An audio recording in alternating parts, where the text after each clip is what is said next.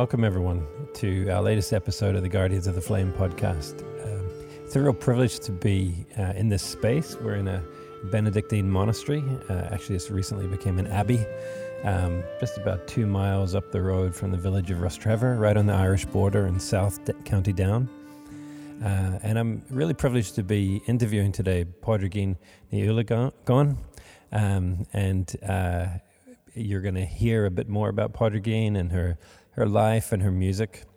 Um, maybe as a way of introducing, I'll just say um, I, I, first heard you sing and had a conversation with you probably three years ago when I think you were getting a uh, maybe a lifetime achievement award at Fiddler's Green with Shay Healy, and uh, I remember hearing you sing, and you you had kind of restored this ancient song, and you sang it beautifully. And uh, and I remember chatting to you afterwards, and you th- said that you would love to sing in the monastery. And I thought to myself, one day I have to interview Pádraigín in the Benedictine monastery up the road, and I have to hear you sing here. So it's a real privilege to have you here, Pádraigín. You're, you've had a, you know, an esteemed, a real storied life and career in music and art and creativity, and um, yeah, you, you make this country more beautiful by being here. So thank you very much, Johnny. Yeah, it's great to be here with you. I wonder, um, many of the people listening, um, many will, will know who you are and will have heard your music, but many won't have, particularly those who are coming from outside of Ireland. Um, can you tell us a bit about your roots? Um, the other day, my wife and I were watching a, an American TV show, and at one point, the character in it broke down in tears and said to the, this other person, "My roots are bad." Um, you've obviously got roots and roots in, in the land, roots in culture and music. Can you tell me about your roots? Well, I think my roots are good. um, I was born in Ireland, and my parents were brought up uh, in English speaking, um, and they learned Irish, uh, the Irish language here in Ireland, and this brought us all up speaking Irish. So my first language is Irish, or sometimes known as Gaelic. And uh, my father was a singer and loved song and music and learned the songs directly from the oral tradition on the west coast of Ireland. And he passed on a lot of those songs to me and to my brothers and sisters. There were eight of us in the family. We moved from county to county, mainly on the west coast of Ireland, always in English speaking areas. So we were speaking Irish in an English speaking community. Uh, and then we moved to the Oriel region on the east coast of Ireland uh, when I went off to boarding school. And that's the area in which I live at present. I live in the heart of Oriel. Um, it's very near County Down and Rostrevor, and um, that's where most of my work is. Mm. So, so it's something in in your tradition, your your background, your father's background. He wanted to pass on a tradition to you, and then that somehow in you is also the desire to pass on? Well, very much so, but it's, it was very much from love that my mm. father and mother uh, spoke Irish. It wasn't out of any really nationalistic reasons. They really loved the language. The language, it's a very beautiful language, it's a very ancient language. It's very beautiful, to, the sounds in it, uh, very easy to sing in Irish. And um, then I became a singer and I was interested in song. And then when I came to live in this area, I realized that there was a tremendous memory loss in the area. When the language died as the language of the people, the daily la- language of the people, with it was lost a lot of memory. Mm. Um, place names, um, traditions, uh, uh, uh, seasonal ritual, festivals, songs, poetry, um, prose and story was all lost with the language. So, as a traditional singer, traditional singers tend to speak the, uh, sing the songs of their own area. So, as a singer, I start to look for songs from my own area. So then I found material in archives and libraries, and from that from that point, I started to restore the tradition and bring it back into the oral tradition and pass it on to a next generation. So that's the core of my work. Wow.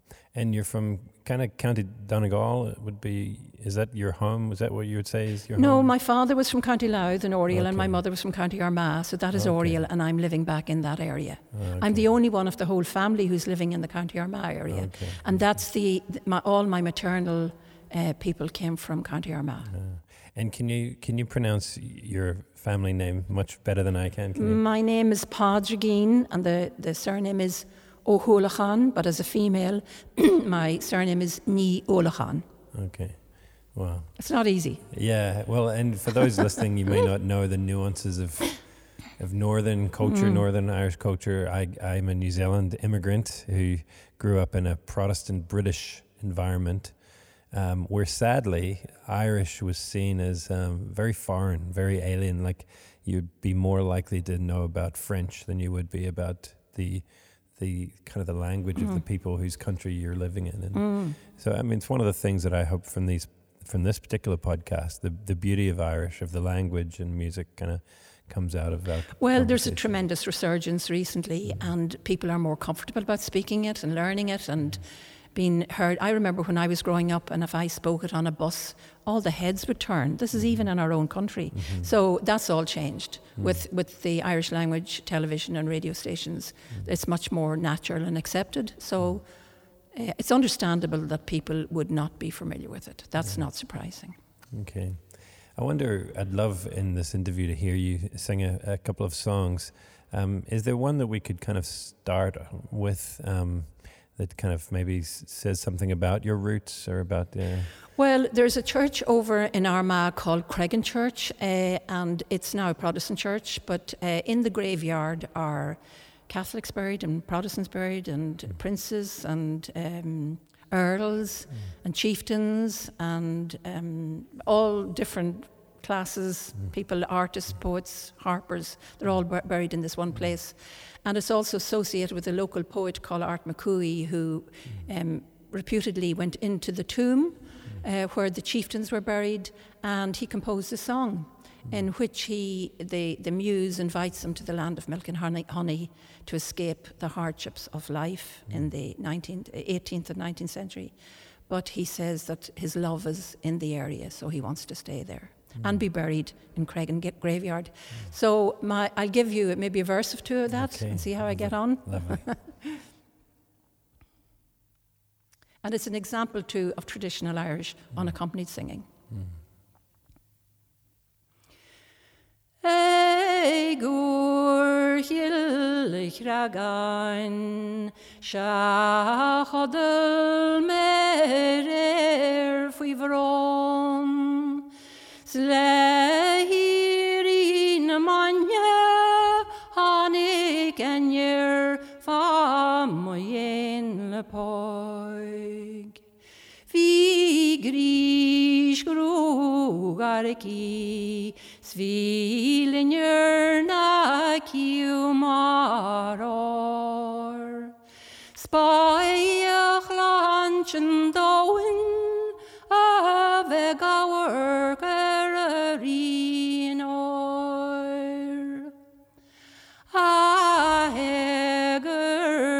chuisle, mas cin windich me mar stor. Torliag sa is galú, solar a muid reis rod. Ma egum fanchonin,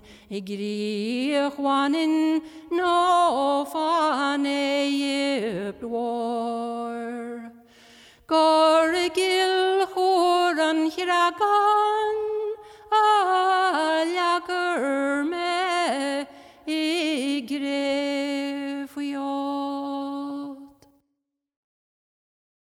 Beautiful. That's a beautiful. short version of maybe 14 verses. Wow.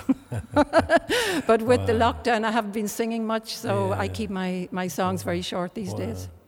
Um, you said to me before, you see your your kind of um, vocation really being about two things: restoration of music and also writing your own music. And can you describe a little bit of what that look like, the kind of restoration? Like, obviously, you have worked in that field of Well, finding old for, music. m- for me, the greatest shock was when I started to, to research and find material, just how much of what I might describe as community Alzheimer's there was in it, in, in the area. Um, how much we had forgotten and how much um, that uh, how much spoke of who we were. And even every hillock, every field, every fence had a name, had a meaning, had a story. And that I realised in the Irish speaking areas on the west coast of, of Ireland, where Irish is still spoken by the community, that all that had still had meaning. The songs had meaning, uh, the stories had meaning.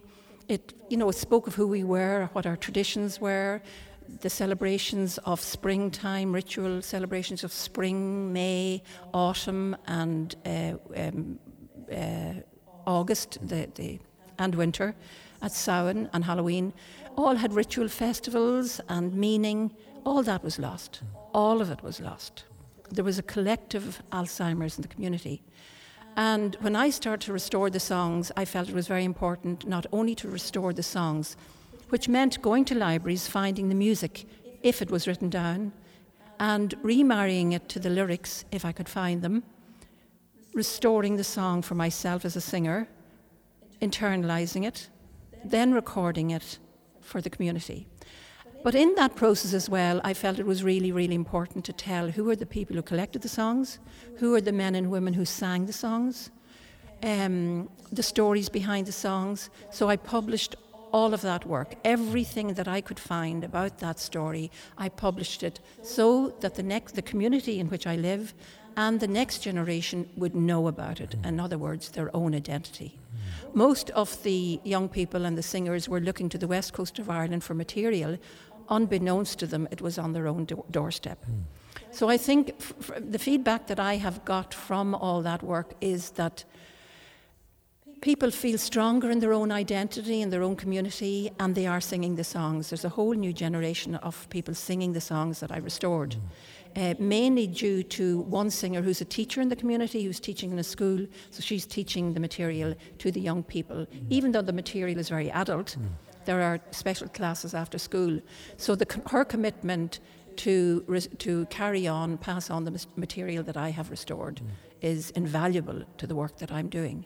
So basically, it's the, when you think of how, what it means to us for family members to have lost their memory due to Alzheimer's or in nursing homes, that gives you some idea of what a, what a community can lose. Mm. Yeah. In relation to their own traditions that had been passed down mm. by their mothers, grandmothers, grandfathers, great great grandfathers. Mm. And while I was also doing the work, I felt a strong sense from the ancestors that they wanted to be remembered. Mm. That they, you know, I could feel it. Um, it's very hard to explain this to people. I could feel them almost sitting on my shoulders saying, Don't forget me, remember me as well. So that I told their story. And there were some of the people that from whom songs and stories and material were collected from who could not read nor write academically, but who carried a thousand lines of sophisticated poetry on the tips of their tongue. Mm. And that was written down. And inasmuch as that they wanted the material to be written down by collectors, say 100 years ago or 150 years ago, they wanted to be remembered because they understood the jewels and the priceless material that they had.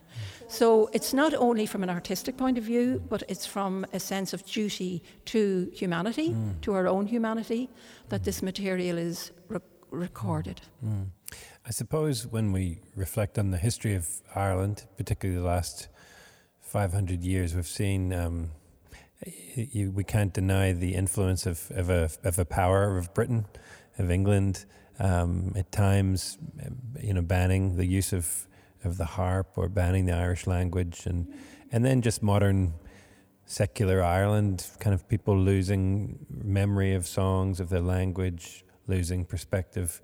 When you kind of envision the future, uh, a beautiful future, what would it? What do you think Ireland would look like? You know, in terms of that understanding of culture and language and music and art.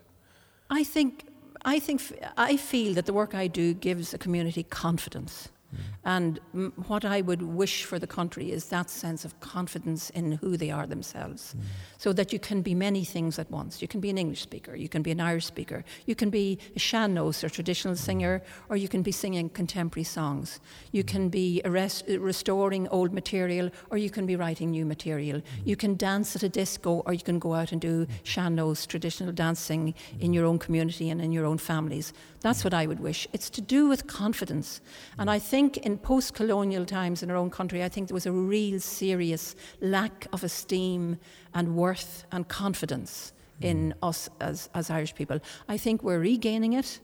And my hope is that that new sense of self worth, hmm. esteem, and confidence would ring true. Hmm.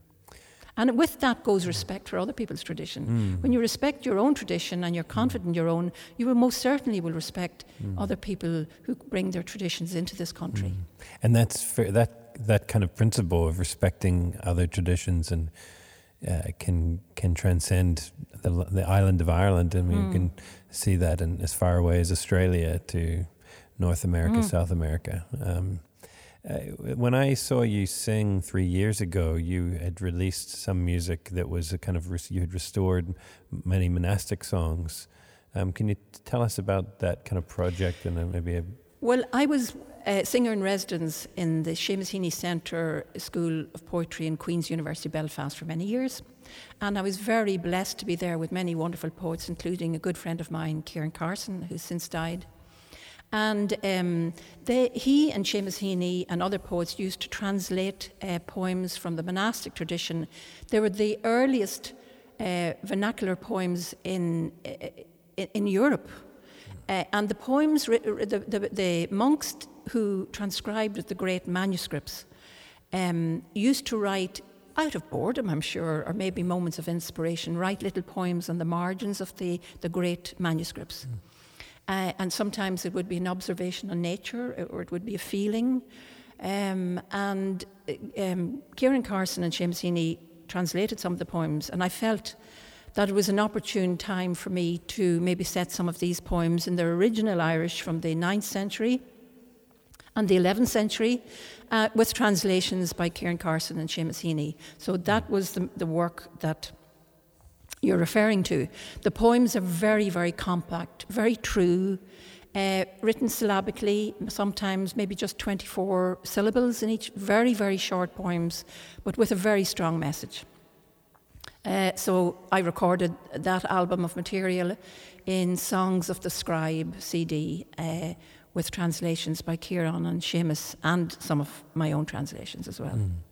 Is there one that you would be willing to sing for us that it kind of stands out to you? Well, it's interesting. I'll sing one that was translated by Seamus Heaney.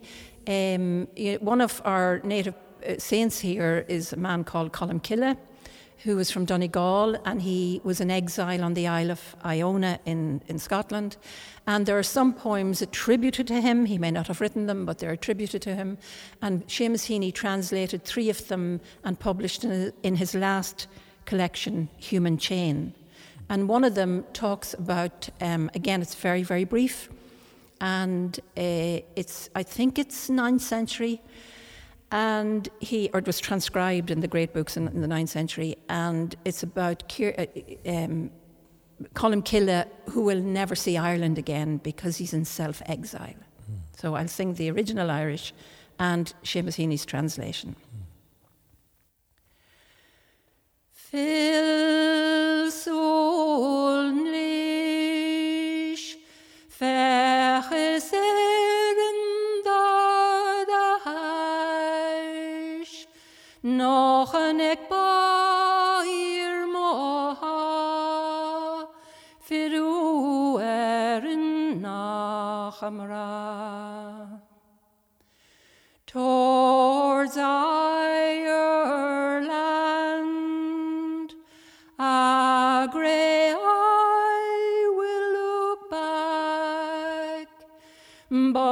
but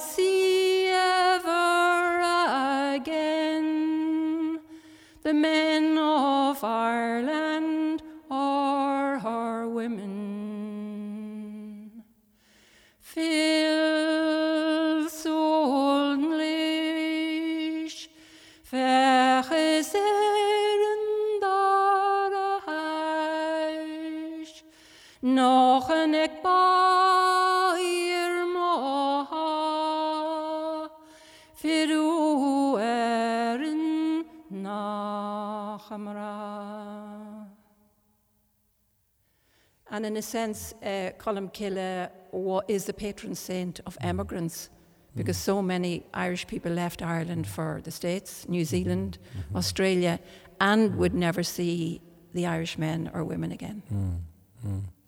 In much um, uh, of kind of when I've read ancient poetry, songs, there's an uh, of, from the Celts. There's this obvious observation of beauty in nature. Um, we've just we're more than ever aware of the the the environment we live in, the earth, uh, uh, ecology. What what do you think it is? What, what was it in the that kind of Irish psyche that kind of made them appreciate um, landscape and beauty in such a way? I think it's an early awareness of unity consciousness, which we're all seeking mm. at the moment. It's a very mm. buzzword, isn't it? Unity mm. consciousness. Mm. And I think it's that great of, uh, observation that they were nature and nature was mm. them. They were at one with nature. Of course, there was a great dependence on nature. Their, their, their sustenance was nature, their inspiration was nature. Um, there are many poems about birds. Cat, Pangur Bán is a famous one. I recorded that in Songs of the Scribe. Uh, the birds, um, the birds were messengers from the divine. Um, so for me, it was that sense of being at one with, and of course, in, tho- in those times, uh, certainly the monks See, most of what the material we have is transcribed by the monks because they were the learned ones. They were the ones who, who were able to write down material. So we're dependent on poems from that area to have been transcribed by them or been composed by them. So they reflect the lives, the monastic life at that time. And there were some women who wrote as well. Líadan is one of them, and I recorded a song of hers as well, her love for the monk Cuirithir. So they fell in love too. So I think their life was very, very close to nature. When you think of the, I've been to Skellig Michael mm-hmm. on off the coast of of uh, Kerry, mm-hmm. and um, I saw where the monks lived in their beehive stone mm. huts. I mean, that mm. is at one with nature. Mm. You know. For those listening, um, Skellig Michael was made famous by Star Wars in the. unfortunately, the, unfortunately, unfortunately uh, they, should never have happened. Yeah, it's the spaceship came flying through yeah. and it landed there. But uh, it's a very special place. Yeah. Um, and I think as I've again listened and learned about the early roots of Celtic Christianity, there seemed to be um, something much more beautiful than than what sometimes has become Christianity. And you were saying being at one with nature. I mean that that was early Celtic kind of Christian idea, this sense of oneness. Whereas nowadays it's common, not just people of faith, but all kinds of people sometimes to view the earth as something to subdue, to dominate, to have dominion over, instead of seeing it as something that we're interdependent with well, the catechism that I learned as a child, the Catholic Church catechism, I remember the line that animals' nature was there for man's use and benefit. Mm. And to me, that was a, a, license to do what you liked with it. Mm. You know, I'm not blaming the church for that, mm. but it certainly was a deep programming in the consciousness of people that it was for man's use and benefit. Mm. In as much as that we are all here for each other's use and benefit. It's not the ideal usage of words in relation to interdependence mm. and nurturing and support mm. and kindness and mm. compassion. Mm. So that um, something went astray there. Yes. Yeah. And yeah. And uh, you know, Mother Teresa, I think, said, you know, if we're in conflict, it's because we've forgotten that, that we belong to each other. And um, maybe if we're in conflict with the earth, it's, we've forgotten that we belong to it somehow. I think, know? I think so. I think so. Mm. I think so. If there's not a deep respect for nature, for the helplessness mm. of either children or older people, mm. um, um, sick people, and animals and nature, I think we're on the wrong track. Mm. And I think, again, it's to do with self esteem, self worth, and confidence. When we have self esteem, I think th- I think they, generally there's a there's a real awareness now of how mu- how essential it is that we love ourselves. Mm. And when I was growing up, you know, we were also taught to love our neighbours as ourselves. We mm. were never ever guided or taught about how you loved yourself. Mm. And in fact, it reflected almost like a weakness or something that was not uh, that was frowned on if you loved yourself. Mm. But in a sense, now it's like tradition and our own traditions and our own communities is loving our own and loving ourselves is more likely that we will respect and show compassion to others. Mm. I think. Um, Yeah, it's beautiful. Um, so we can't um, escape the fact that we're actually in a church right now, um, and the the landscape of Irish Christianity is changing, and really has changed drastically in the last few decades. And I'd love to hear your reflections on um, on faith and and church um, as, as someone who has restored ancient Christian songs, but has also seen the good, bad, and the ugly um, of it. Um, what do you, when you sit in a church, what's your reflection of that means to you? I see the work that I do on the restora- restoration of the monastic material as well as the traditional song material um, as being separate in a sense from the institution of the church in which I was, the Catholic Church in which I was brought up. Um, there's a tremendous shift in the relation between the people and the institution of the church in Ireland. For n- many years, there's a great sadness and disappointment and a sense of letdown um, in it due to the whole story of child abuse. Um, and I think there's certainly the the landscape has changed with the lockdown and the, the COVID lockdown.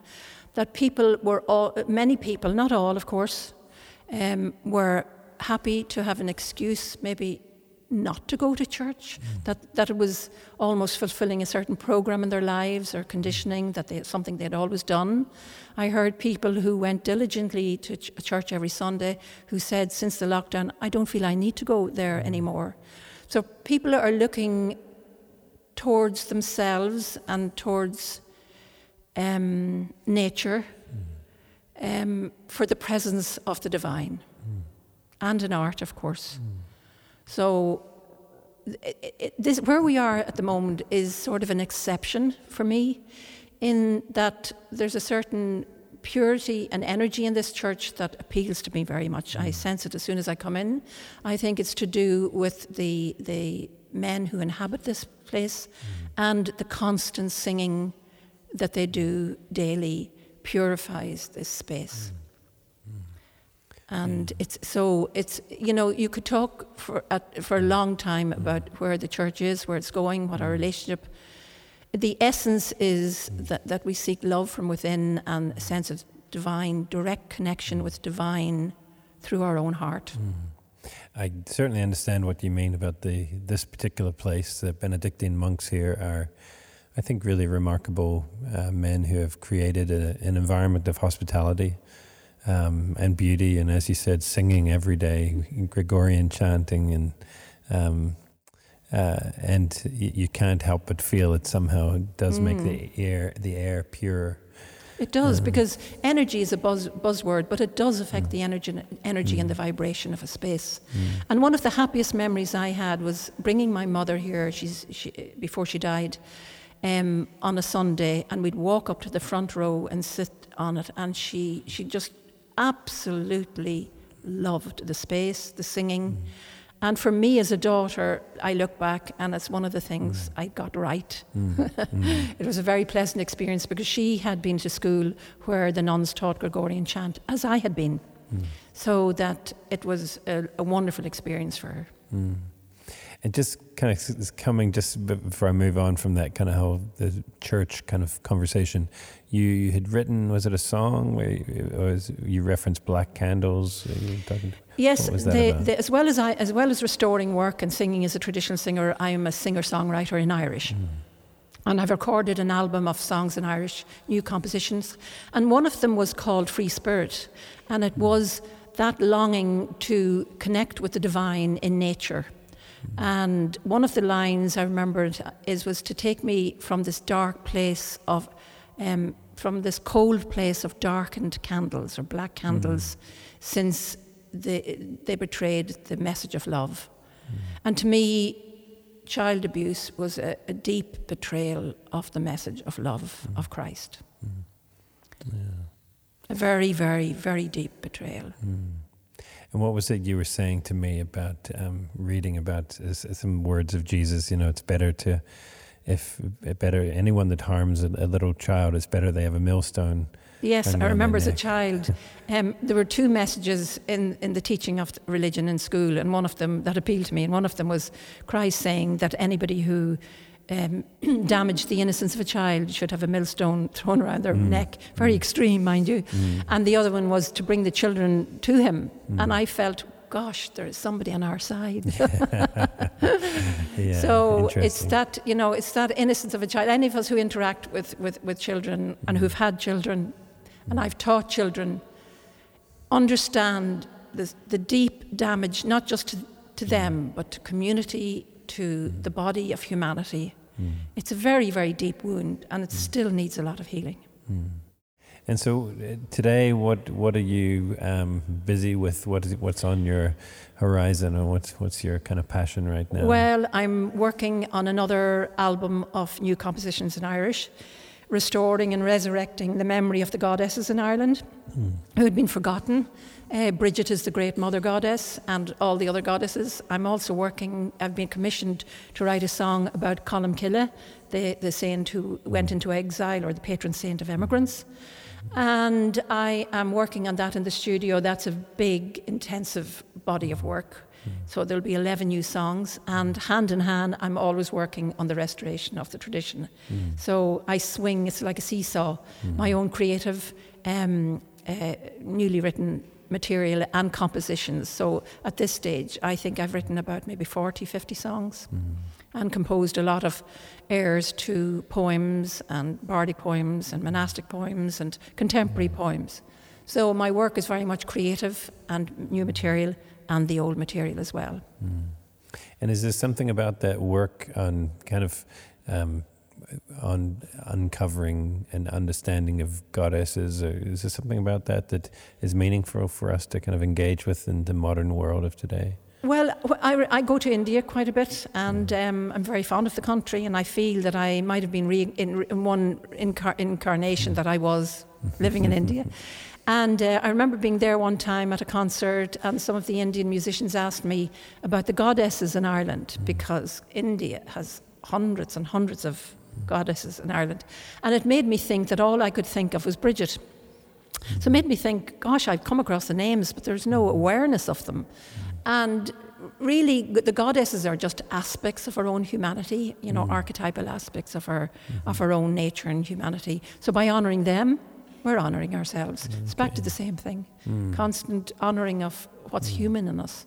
What, and uh, elevating it, you know. Can you? What would that mean? What does that uh, kind of their expressions of something that's in us already? Like, what would an well, example be? What would Bridget be? For Br- Bridget would be compassion. Mm. She's the goddess of the, the of art, mm. of blacksmithing, metalworking, creativity, mm. of fire, um, and uh, compassion.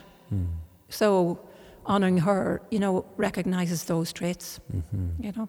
Okay. I mean, you could. There, there, are many books written about Bridget, and many more to be written. Mm-hmm. So I'm just surfing the, mm-hmm. the, the, the, knowledge about her, but in song. But the material was received very well, and people mm-hmm. want more of it. So, um, of course, there are love songs and lullabies. I composed lull- and laments. Mm-hmm. I resurrected the old keen that had, that died out in our tradition, where women uh, expressed the grief and sorrow at funerals to um, to alleviate the pain for the chief mourners. Mm. It, was a, it was a community service. Mm. And I have sung at a lot of funerals. Mm. In fact, I sang at maybe more funerals than I did hmm. at concerts. And I understand that um, service hmm. of releasing the grief for people who are holding back on it hmm. through the process of singing the sorrow for them. So the old keen in the Irish tradition was doing that. So I resurrected that and created a new composition around that, and okay. that's on the new album as well. Okay. You know, I'm I'm involved. I've just started, as you know, a, a new job uh, with the Corrymeela community, a mm. well-known peace and reconciliation centre in Ireland, and um, one of the projects that I've been involved in is connecting with a few different organizations Wave Trauma, which is an organization that works with victims of the Troubles, and Healing Through Remembering. And, um, and the Healing Through Remembering really has been trying to create a day of reflection in in Ireland, particularly in the north, um, where both sides can kind of come together and remember the past and almost uh, lament. So last year there was a service of lament, of, of, reflection on the 21st of June. They decided to make it the 21st of June. But not many people have picked up on the idea, I think largely because people just want to move on. You're talking about lament, and people just want to move on. They don't want to deal with the past, really. And of course, our two sides sometimes can't agree to on anything, you know. Um, uh, but I, but it strikes me that as you talk about songs, singing songs in funerals and lament, and that the importance of that, and the importance in our society of of being able to um, acknowledge the grief that we've kind of gone through as a society. Uh, how do you kind of see the importance of that? And is there a way that we as a society could come together and, and lament? I think it's essential. I think anything that is suppressed will come out in some other way. Mm. And also, I think sometimes we're afraid of the emotion of it, and that's why the keening of the the women's keening was suppressed because the emotion was too naked, too raw, too too too, too um, you know, just raw grief expressed by women is very very powerful. Mm. By men too, of course, mm. but women were the main keening, keeners in the mm. tradition, and it was suppressed by mm. the churches mm. mainly the Catholic Church in Ireland. Mm. And so I think it's an, a, absolutely essential. Mm. Um, even Abide With Me, sung in a church with mm. meaning and with depth, will mm. release grief for people and will let the tears flow. And that in itself is healing. Yeah. So it doesn't have to be an obscure, ancient, traditional style. It can be just an ordinary hymn. Mm. I sing a, uh, frequently sang a song, "Just as I Am." I rewrote an old Protestant hymn called "Just as I Am," mm. and made it more slow and mournful. And men, I, men would cry at it mm. mm. as much as women a, at a funeral mm-hmm. um, because it released. So it's absolutely essential. How in a community do you get people to come together and uh, release shared grief is is a challenge. Mm-hmm. I'm not sure the way forward. Mm-hmm. Maybe talking about it and then interwoven by, as you said, a concert or, or performances of, of, of uh, you know, or, or you know, art is a fantastic way for releasing mm. sorrow and feeling and depth of it mm. through poems, expression, mm. and song and music. And the word you use there, keening, what, what does that word? Keening is simply means crying. Mm. Keen, so it's a word that's now in the English language. To mm. keen something mm. is to weep or cry it, and it comes from the Irish called keen, mean cry. So it is. It was very much a very, a very, significant part of of the, the the tradition in Ireland. And why do you think the church would have suppressed women keening? the emotion of woman, I think, was threatening, yeah. was uncomfortable and threatening, mm. too too raw. Mm. You know, and also mm. there was a certain power in that singing. So it's hmm. it's it's to control. Hmm. You know, if you control the woman, the mother, hmm. the creator, you're controlling a lot of humanity. Mm. And I mean, that's not, that's, that's well known. That mm. was what was happening in churches throughout, throughout the world. Mm. We're kind of coming to the, towards the end of our conversation. This, uh, of course, is so much. Uh, I would love to hear you say and sing. Um, your, your, voice sounds really amazing in this uh, environment. Um, uh, I wonder just um, when you reflect on the future, do you, do you look, we're in COVID 19, we're kind of maybe emerging out of it. Um, what do you see the role of music and art is in COVID, a time of isolation and uh, separation from each other? Is, is music in there? Is that part of the healing for the world? It, it, it could be and ought to be. I'm not sure if it was during the uh, COVID um, artists were totally lost during the lockdown. They, mm. they were so programmed, and many, many to perform and to travel and to tr- live out of suitcases. And we were all uh, forced to stay put, stay quiet, mm. uh, reflect, meditate.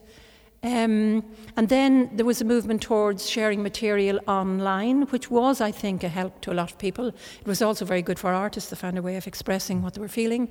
I did it myself. I released The Goddess, a, a track to uplift people. Mm-hmm. Um, I think it has, it has, it has, it always has a role. It has a role, always and always will have a role. The arts and music how things are developing, I'm very optimistic it's all going to settle down next year. Mm-hmm. I think we've another mm-hmm. winter of discontent. Mm. But um, I think next year we will see the light shining through again.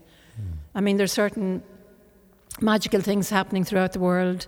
Uh, there's some awful things happening as well, but I'm very optimistic that we're going to learn some very hard lessons mm. and that we will move forward from mm. that and be the better for it. Mm. Well, Padraig, you've touched on a lot of things in this conversation, um, music and art and uh, the kind of the indigenous psyche and culture in Ireland. Um, uh, is there a song that you could sing for us to kind of bring this to an end? Well, I was thinking again. I haven't been singing much, so my voice is a little bit r- rusty. But uh, I, another song, one of the little monastic poems, comes to mind as we're sitting here because we're surrounded by trees and bird song, and this one was translated by Ciaran Carson, who died there a few years ago. And again, it's from the ninth century. Dom mar cuifid fi de fáil, Fam chyn leilin lwyd nad cel, Hwys mo liafron in unach, Fam chyn trirach in anien. All around me greenwood trees, I hear blackbird verse on high,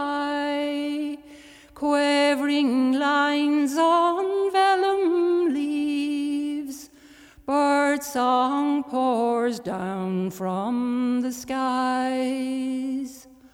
Over and above the woods, the blue cuckoo chants to me.